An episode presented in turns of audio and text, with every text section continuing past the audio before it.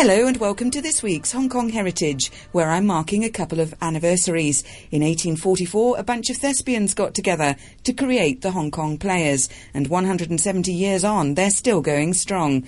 The other anniversary will be marked worldwide on June the 28th, when it will be 100 years since the start of the First World War. To mark the centenary of the war, the Hong Kong Players are staging Oh What a Lovely War here at the Shouson Theatre at the Hong Kong Arts Centre in Wan Chai, with their first performance on June the 25th. I went along to one of their rehearsals. Squad!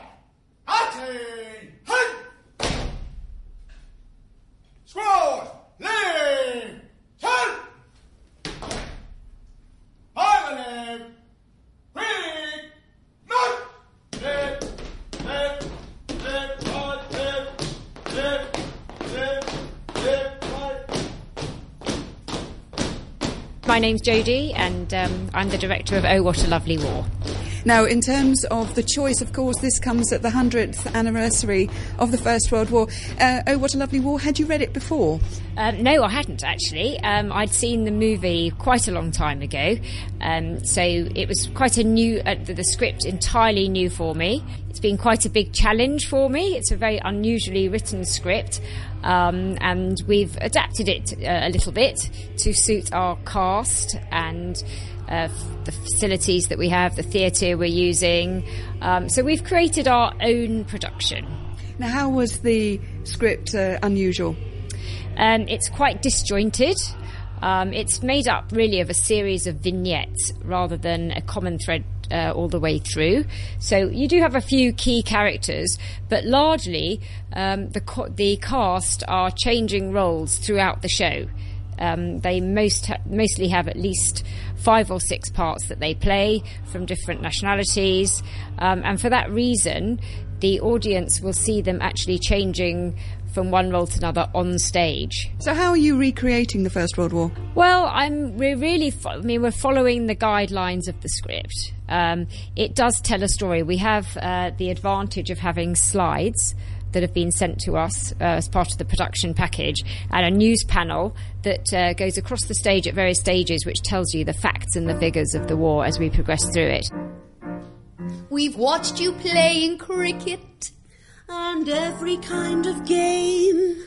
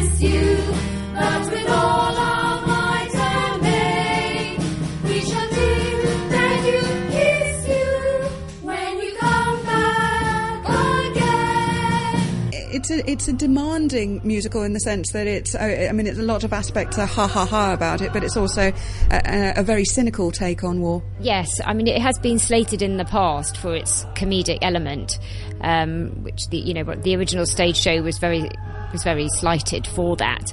Um, I've also you know I've been asked this question before about how I feel about the comedic element. Um, I think it really helps the show. I think it's it's part of this kind of show. It's it's part of the movie. I think anyone coming to see Oh What a Lovely War has to accept the fact that there is a is humour in it.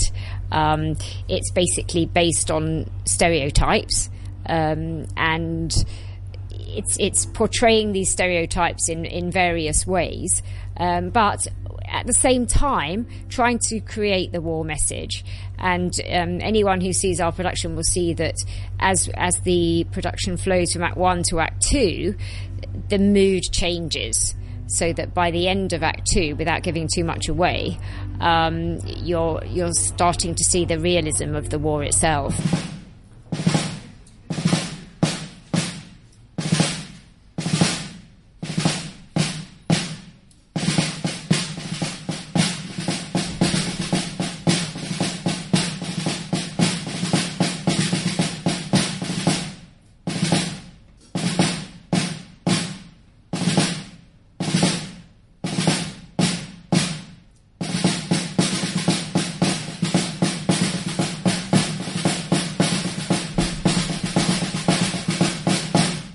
Without giving too much away on this play, which opens at the Shouson Theatre on the 25th of June. Um, can you tell me uh, with these vignettes? I mean, are, are we seeing you know a trench in the Somme? Are we seeing the home fires burning?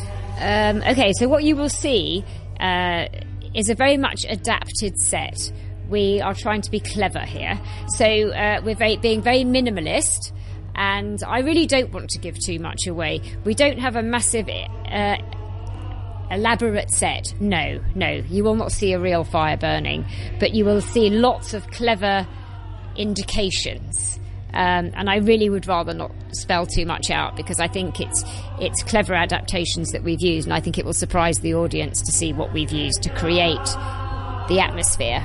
Um, a lot of it relies on our cast, the music, the singing, the lighting, all the you know the the, the key elements. Uh, which and we felt that we can actually do a lot with that and keep the set very very basic. There's too much happening to have an elaborate set. There's too much, you know, we want to keep the flow going. There was no way that we could have things going on and off, big pieces of furniture. It wouldn't work. With directing the play Oh What a Lovely War and also um, the anniversary of the First World War coming up on June the 28th, um, do you actually have any personal history associated or family history associated with the First World War? Um, yes, my grandfather. He was uh, he was in both wars actually, and um, he was a medical officer and a ship's captain. Um, he had uh, lots of stories to tell us about his experiences in the war, and as children, I remember him telling us that his uh, toe on his right foot was um, destroyed by in a Japanese prisoner of war camp, but in fact he had gangrene. So, but he used to he used to formulate lots of sto- stories about the war, but he actually did inform us quite a lot of his experiences there. I'm Terry Fitzel. I'm producer of this show, assistant director, and chairman of Hong Kong Players. Now, with the uh, obviously the upcoming anniversary of the First World War, it's a very very apt play. Uh, to be putting on now with this production, also you're raising funds for the local branch of the Royal British Legion. Yes, when they heard we were doing the show, um, they, they approached us and wanted to be involved, and we were absolutely thrilled and honoured. Um, they will be in the foyer of the theatre selling poppies. They're not usually allowed to do that except around November the 11th, but they've been given permission because it's the 100th anniversary. And uh, in terms of um, the Royal British Legion, uh, they've also they provided a drill sergeant for a bit of training, I think. They did. Uh, Mr. K.M. Cheng came and put us through our paces. He was a lovely guy, and it's improved the marching no end. Now, tell me a little bit about um, the history of the play. Okay, the, the play was an improvisation piece put together by Joan Littlewood um, in 1964, so the play itself is now 50 years old. She felt that the uh, war had not been portrayed correctly, and remember, this is a long time before Blackadder did it in Blackadder Goes Forth. Joan Littlewood and her group improvised the piece, and the point was to say that World War One was a, a war where acceptable losses were in the hundreds of thousands. By the end of the war, 14 million at least were dead, 7 million missing, and the way the war was conducted was just stupid. um, at the beginning of the war, cavalry was still being used, so they were charging into machine gun fire. Um, and, and the, the play de- de- depicts all that through wit and laughter, poignancy, and um, sarcasm, really. So you have the, the actors doing their vignettes, every one, of, every one of which is based on truth. Nearly everything that Haig says in the play, he actually said in real life, which is horrific because when you hear it, you think he's joking. Yes, I mean, certainly during the First World War, they're very much on the antiquated sort of battlefield idea, which, uh, as you say, with the machine gun. And I, I always find it incredibly sad thinking about, you know, people handed white feathers, this idea of sons, brothers, fathers going to war and being, well, compulsory to, to be under those orders and, and be accepted by, like, say, for example, the British government as, as, as cannon fodder. Yes, yeah, yeah. The start of the play is is very gung ho. Everyone wants to go. I mean, let's remember that most of them did want to go at the start. Um, but there were musical songs and everything else that's saying, "Go and serve your king and country." They didn't know what they were sending them to. Be, to be fair, but as the war went on, yes, women would go into pubs with white feathers, and anyone who looked fit and able, they would hand a white feather to, and th- that uh, meant you were a coward and you should be out serving your king and country. Now, so when Joan Littlewood uh, produced uh, or created this play in uh, 1964, what was the initial response to it? mixed. The army, politicians, and all that were, were very against it. Um, but for a lot of people, it was finally telling people the truth. Um, my my grandfather was also in the First World War and the Second World War, but in the First World War, he was one of the ones who um, lied about his age to get in. He was 16 when he went. Um, he got injured over there, which is probably a very good thing because it meant he came home.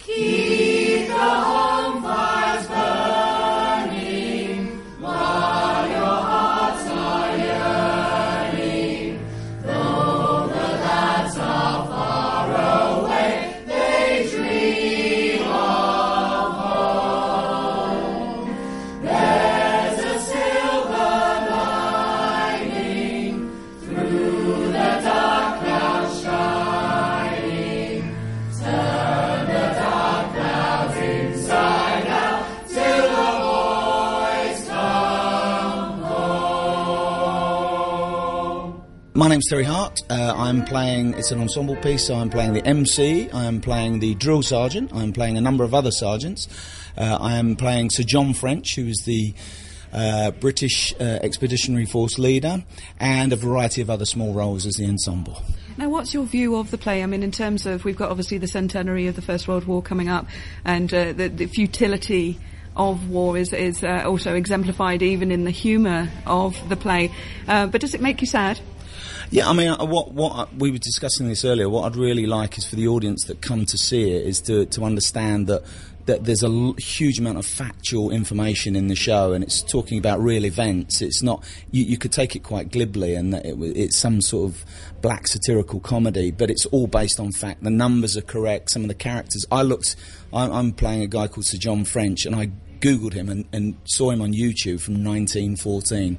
It's absolutely amazing to be able to go back 100 years and see what this guy was like. So, yeah, I, I, I really hope the, the audience um, come and understand what it's all about. It's not just a frivolous show, it's, it has huge amount of meaning and, you know, substance. Can you give me a line or two of Sir John French? Oh yeah, yeah, yeah. So, uh, Mon General, uh, uh, promenade, silver plate.